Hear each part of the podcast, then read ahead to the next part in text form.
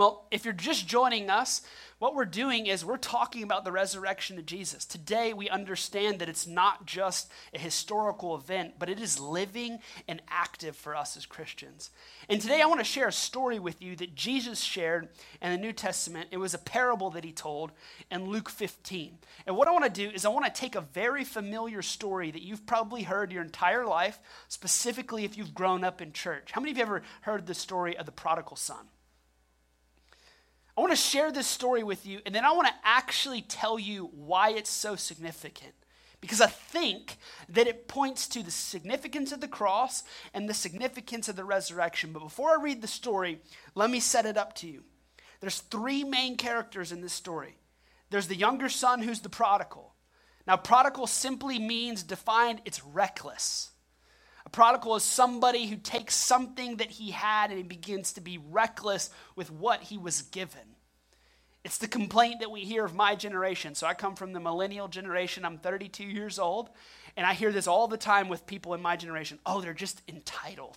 Ever hear this? They're, they're, they're entitled. So this is the prodigal. And then you have the older brother, and then you have the father.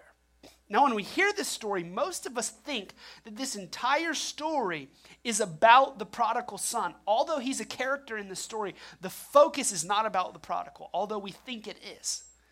When you read the scriptures, it is very clear that the main character in this parable is the father. The word father in the text is mentioned over 20 times, and the word prodigal is only mentioned one time. When you read this story, I want you to read it through this lens. It's about this father who recklessly loves a son who doesn't deserve it. Sound familiar?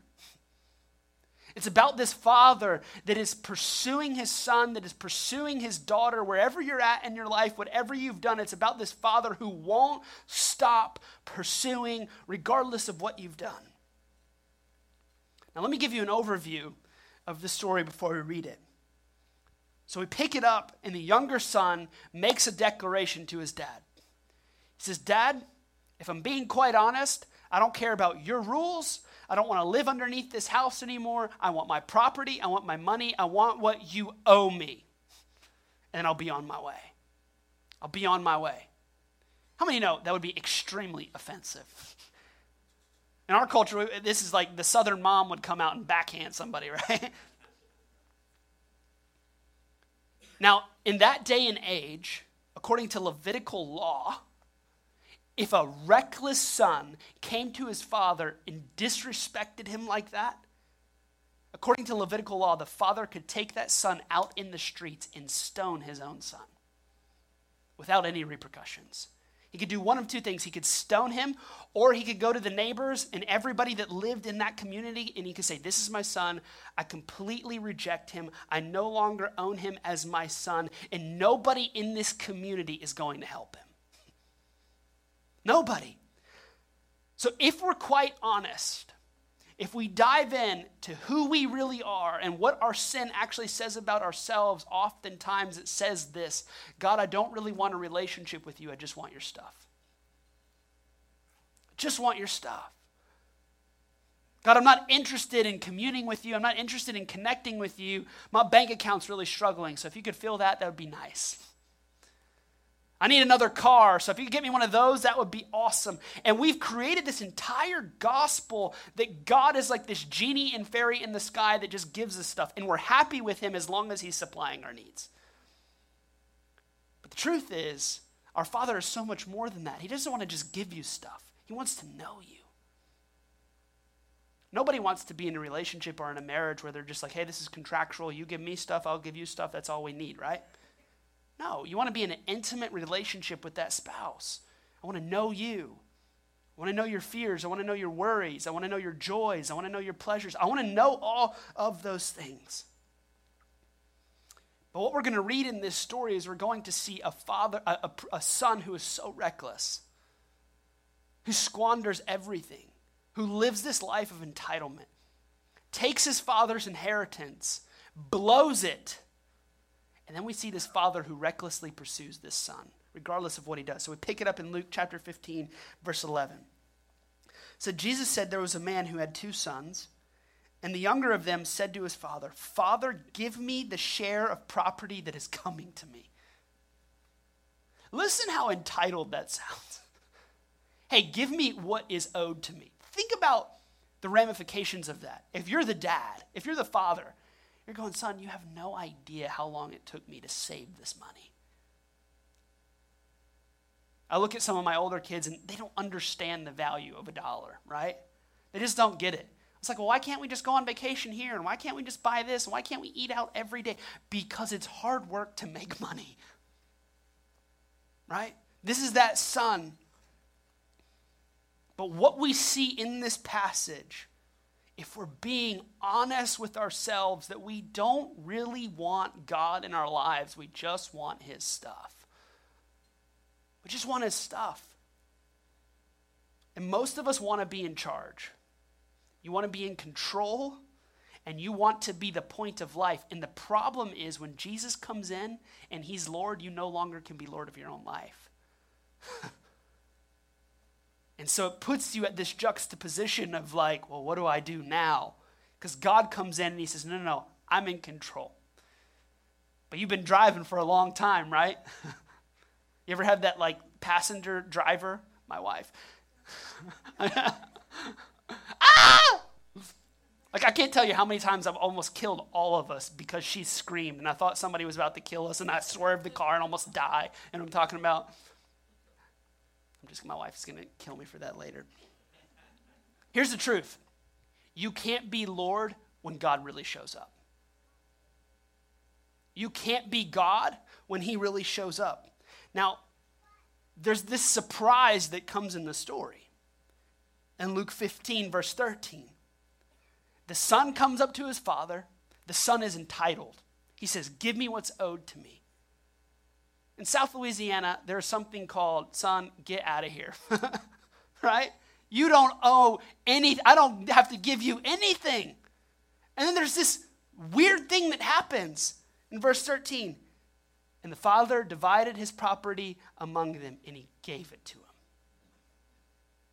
He gave it to him. Why would he give his son something that he doesn't even deserve? This leads me to point one God loves you even when you've rejected him. God loves you even when you've rejected him. Before you've repented, before you've wanted to come home, God set his love on you and he's never stopped loving you. Some of you buy into this system that if you had a good week this week, you didn't sin a whole lot that God's pleased with you. And then you have a bad week and somebody sets you off and you curse out everybody around you and you sin a whole lot that week that God is not pleased with you and you have to earn your way back to the Father. And it's this game of ping pong that we play back and forth. Well, I'm good this week, God's happy with me. I'm bad this week, God's mad at me. I got to earn my way back.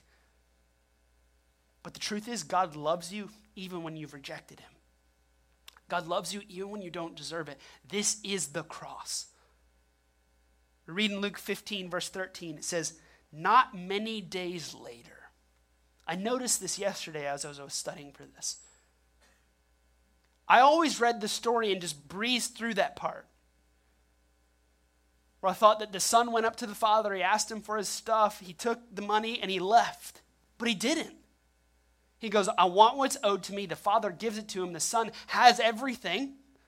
And then he goes back to his room. he goes back to his room and he begins to contemplate all of the ramifications of what's going to happen if he leaves. And I would just imagine there's two things going on in his head. Man, I got a pile of cash. I'll never have to have a worry again.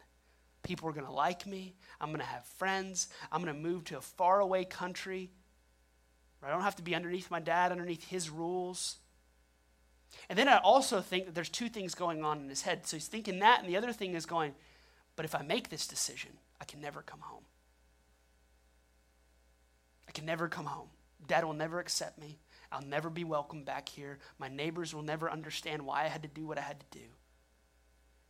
And then it says, not many days later, he goes, You know what? I processed it all. I'm out. The younger son gathered all he had and he took a journey into a far country. and there he squandered his property in reckless living. And when he had spent everything, a severe famine rose in that country, and he began to be in need. It's usually what sin does, isn't it? You take everything that you thought that you needed, and you get to this place, and then all of a sudden it's not what you thought it would be. Verse 15 So he went and he hired himself out to one of the citizens of that country, who sent him into his fields to feed the pigs. Now, according to a Jewish boy, this was the lowest job. Pig was an unclean animal to a Jewish man. You didn't touch them, you weren't around them. So, in order for him to take this job, it was literally the lowest job in Israel.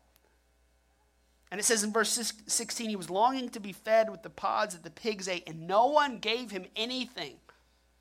Which leads me to point two. You got to hear this. God loves you at your darkest. God did not die on a cross because you earned it. He died on a cross because you're worth it. Not because you earned it.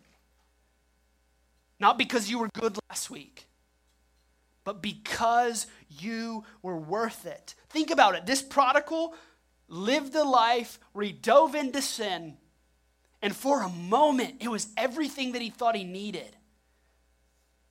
I remember growing up in church and had people tell me certain things when they would disapprove of what I was doing. You know, sin, it's just, it's not fun. I'm like, then you're doing it wrong.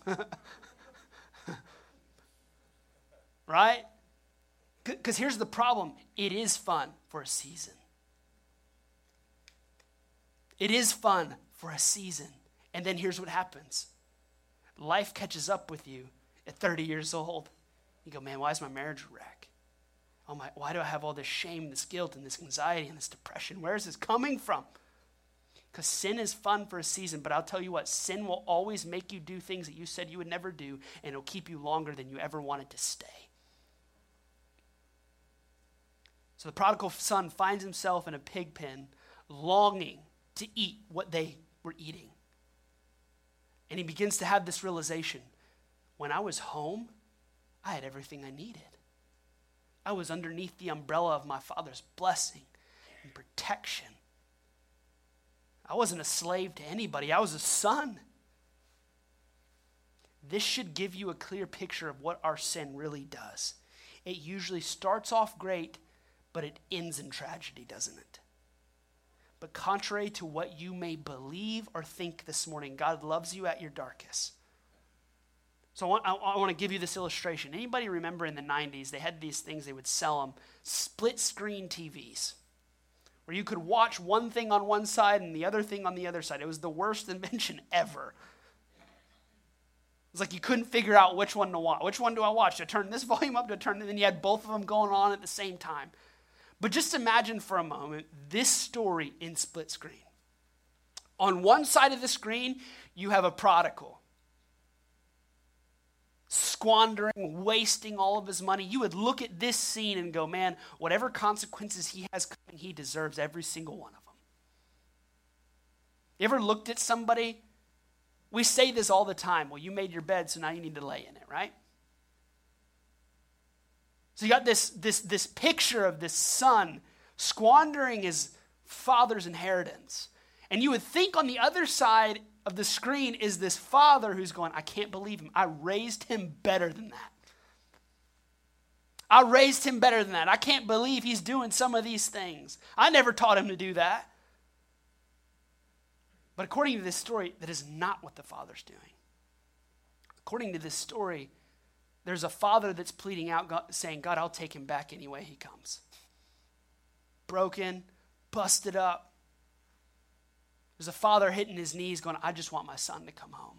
I just want my son to come home.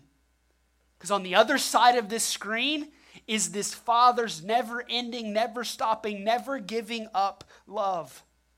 Then Luke 15, verse 17 says this But when he came to himself, have you ever gotten so low in life that you finally go, maybe my way's not working? maybe my way's not working. This is the prodigal. He said, Oh, my father's servants have it better than I do. He said, How many of my father's hired servants have more than enough bread, but I perish here with hunger? So, point number three God loves you as he brings you back. See, in the story, it may sound like the, the son chooses to come back, but I want you to know it was the father that drew him back. The son began to reflect on how good he had it when he was home. Could it be that if you feel like God is flipping over tables in your life right now, and you're asking the question, God, I just don't understand. Why am I walking through this? Why am I going through this? Could it be that God is not satisfied to leave you lost? And that He's willing to do whatever He needs to take to draw you back home? And usually His mechanism of doing that is pain. How many of you ever lost your car keys? Anybody ever lose your keys? A few weeks ago, I lost my keys at a meeting at 9.30. I was like, I'll leave my house at 9.15, right? And I go the normal spot. There's no normal spot. That I put my keys in my house. This, be, be honest, I was about to lie to y'all, but I just caught it. like I put them every. I'm always like, "Where's my keys?" And so I go and I'm looking at all the normal spots that I usually put my keys, and I cannot find them. So when you have six children, you recruit every single one of them. Even my one year old, I'm like, "You're looking for keys, okay? What?" They're all looking for keys. You're, you're, flipping over coffee tables. You're looking underneath chairs. You're pulling up the couch cushions, going, oh my God, how long has that french fry been there? You're putting it back down. You're moving on to the next thing, right? I'm running around frantically. Where's my keys? I got a meeting. I got to leave. I got. To, I'm going to be late. And I hear ding, ding, ding. I'm like, oh, thank God they found them. They pulled them out of the trash can like dripping in goo and just like, oh God, you don't care at that point, right? You're like, I found my keys. Now, why do we run around our house frantically searching for these keys? Because we're not satisfied with walking to work, said no one ever in South Louisiana, right? You're like, you know what, no big deal, guys, don't find the keys. I'm going to just walk 15 miles to work. It's a normal thing. we don't do that. We look for the keys because we're not settled walking to work. This is how God feels when one of his children are lost. He's willing to come into your home, into your life, and begin to flip everything around. And you're looking back going, what, what in the world is going on? God, what are you doing? He says, Pause. Here's what I'm doing I love you so much that I'll draw you back at any means necessary. Now, it's one thing to lose a key, it's another thing to lose a child, isn't it? And if you lose a child, your entire life is changed forever. You're never the same. Never. A few years ago, my wife was away, and I had the responsibility of watching the kids and I lost a kid in my own house. So we're all looking around. It's Peter. It's always Peter.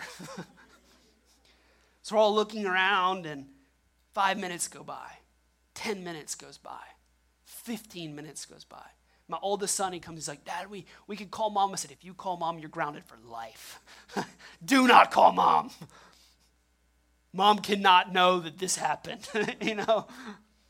Don't call mom. So we're all looking, and then like 20 minutes goes by, and as a parent, what are you thinking? Oh my God, he walked outside, somebody took him, he's abducted, he's gone. Never going to see him again. I'm frantic, we're searching all over the place, and then in a faint distance, I hear, Help. You know, as a parent, it's that sign of relief of like, oh, thank God they're here. I don't know where they're at. I'm going to kill them. They're dead. They are dead, right? Help! He had locked himself in a closet and he couldn't get out. You know, as a parent, like when you finally find your kid, like there's nothing logical that comes out of your mouth at that moment. You're just like, you don't ever go in closets again, all right? but it made me think I could not imagine losing a child. It, would change me forever. Our family would be different. Our environment would be different. Everything would be different. This is the same way that God feels about any child, son, or daughter that is outside of his family. He goes, I love them so much, I'm going to keep pursuing. No matter what stage of the journey of life that they're in, he said, I mean, I'll flip tables over if I have to. I'll cut down walls that you don't want me to cut down. I'll cause something in your life to wake you up so I can get you back in the family. He loves us so much that he is willing to allow you to go through pain. The Father will intentionally arrange circumstances in your life to catch your attention so that He can draw you back to Himself. Now, you may feel extremely unworthy, you may feel guilty, you may feel shameful for the past, but I want you to know that the Father is recklessly pursuing you even if you find yourself in the darkness today. Number four, God loves you as He extends radical grace to make all things new. Now, in this story, we're going to read it in a moment, but the father gives his son three gifts. The first one he gives him is a robe. The father literally takes his robe off and he clothes his son with this robe. And it is a sign of saying, Son, this is mine, and whatever is mine is now yours. What I love about this story is when the son finally comes home, the father does not shame him in the least. He doesn't say, Where's my money? Where have you been? I can't believe you. I didn't raise you this way. He just goes, You're my son and you're home. Welcome home. Let's throw a party. So he gives him the rope. Then the second thing that he gives him blows my mind. He gives him a ring. Now, they didn't have cash, paper money, debit cards, credit cards back in the day. So on their rings was a stamp and when you went to the store, you left your seal. And that's how they knew that you owed something, that you paid for it. So imagine this the son comes home, he's squandered all the father's money, and then the father goes, Here's my credit card. That is the love that looks past the past and says, I don't love you based on what you've done. I love you simply because you're my son. You, you got to get this this morning because some of us have, have, have literally hinged us coming back to the Lord on what we've done.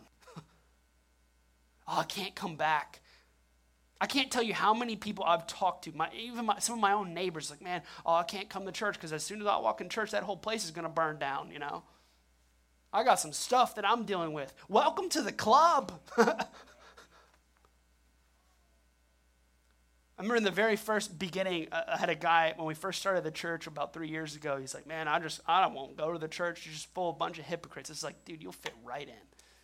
You'll fit. Come on, right? We we all can make excuses of why we don't feel like we belong or why we don't feel worthy. And then the Father gives him sandals. Now, this is significant because if you remember when we read the story, the son says, You know what? I'm going to go back and I'm just tell dad, I don't need to be a son, dad. I, will be a servant. And the father goes, I know you asked to be a servant, but I'm denying that. You're a son. Here's the sandals. Because the sandals were a sign of royalty, it was a sign of wealth. Only sons wore sandals, servants wore nothing.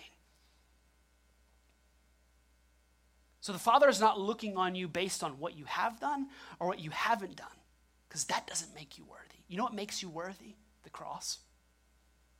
Jesus looking down at humanity and said, You know what, God? Don't wipe them out. Throw all your wrath on me. Throw all your wrath on me. I'll pay for it. The son has requested the status of a servant and he's been denied. In an instant, he gets restored as a son. See, the cross for many people in southwest Louisiana is just a decoration. It's something we tattoo on our arm,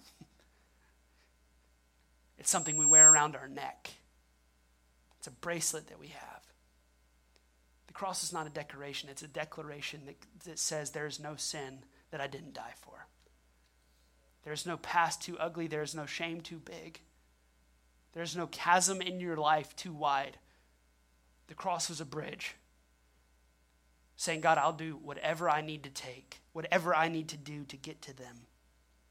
So let me explain to you why this story is about the cross and it's about the resurrection. This story is about the cross and it's about the resurrection because it's saying this Wherever you're at in the journey, Christ died for you. And whenever you decide to come home, it's not contingent on what your past look like, looks like. He'll accept you wherever you're at. This is why in the New Testament he says, Come all who are heavy burdened, and I'll give you rest. He doesn't say, Go home, clean yourself up first, and then come to me. That never works. He says, Just come how you are. No judgment, no shame. Come how you are, because if you come how you are, God goes, I can work with that. And then the resurrection is simply a declaration that says, You may feel too far gone. Just like that prodigal son sitting in that pigsty. What have I done? You may look at a marriage right now and say, It's over, it's dead. You may look at a relationship right now and say, It's over, it's dead. You may look at your finances right now and go, God, there's nothing that can change. The resurrection is a declaration that says, Guess what? I resurrect dead things.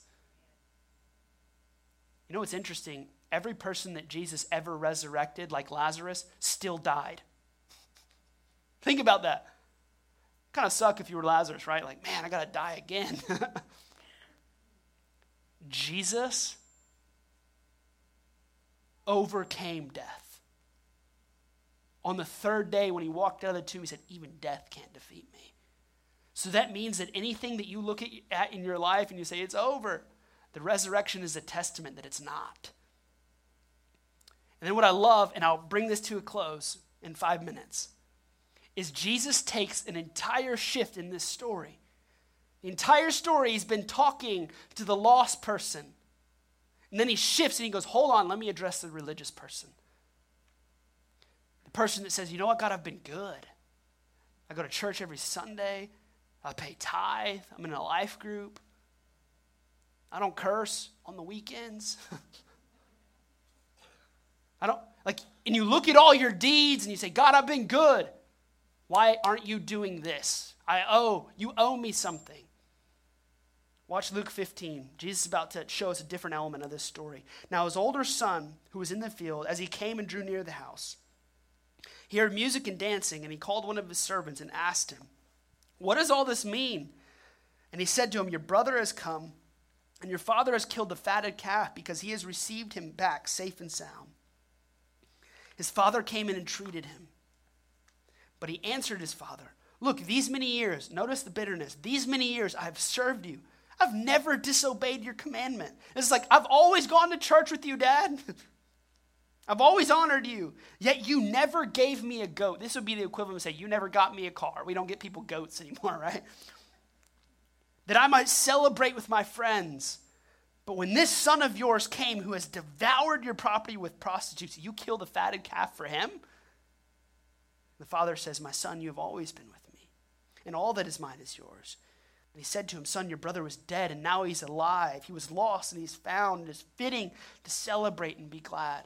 The fifth point that I want to make speaks specifically to the religious person, the person that has grown up in church their entire life, the person that has tried to do every good thing and has maybe bought into the lie that the good things that you do is what makes you a Christian. Number five, God loves you even when you're too proud to receive his grace.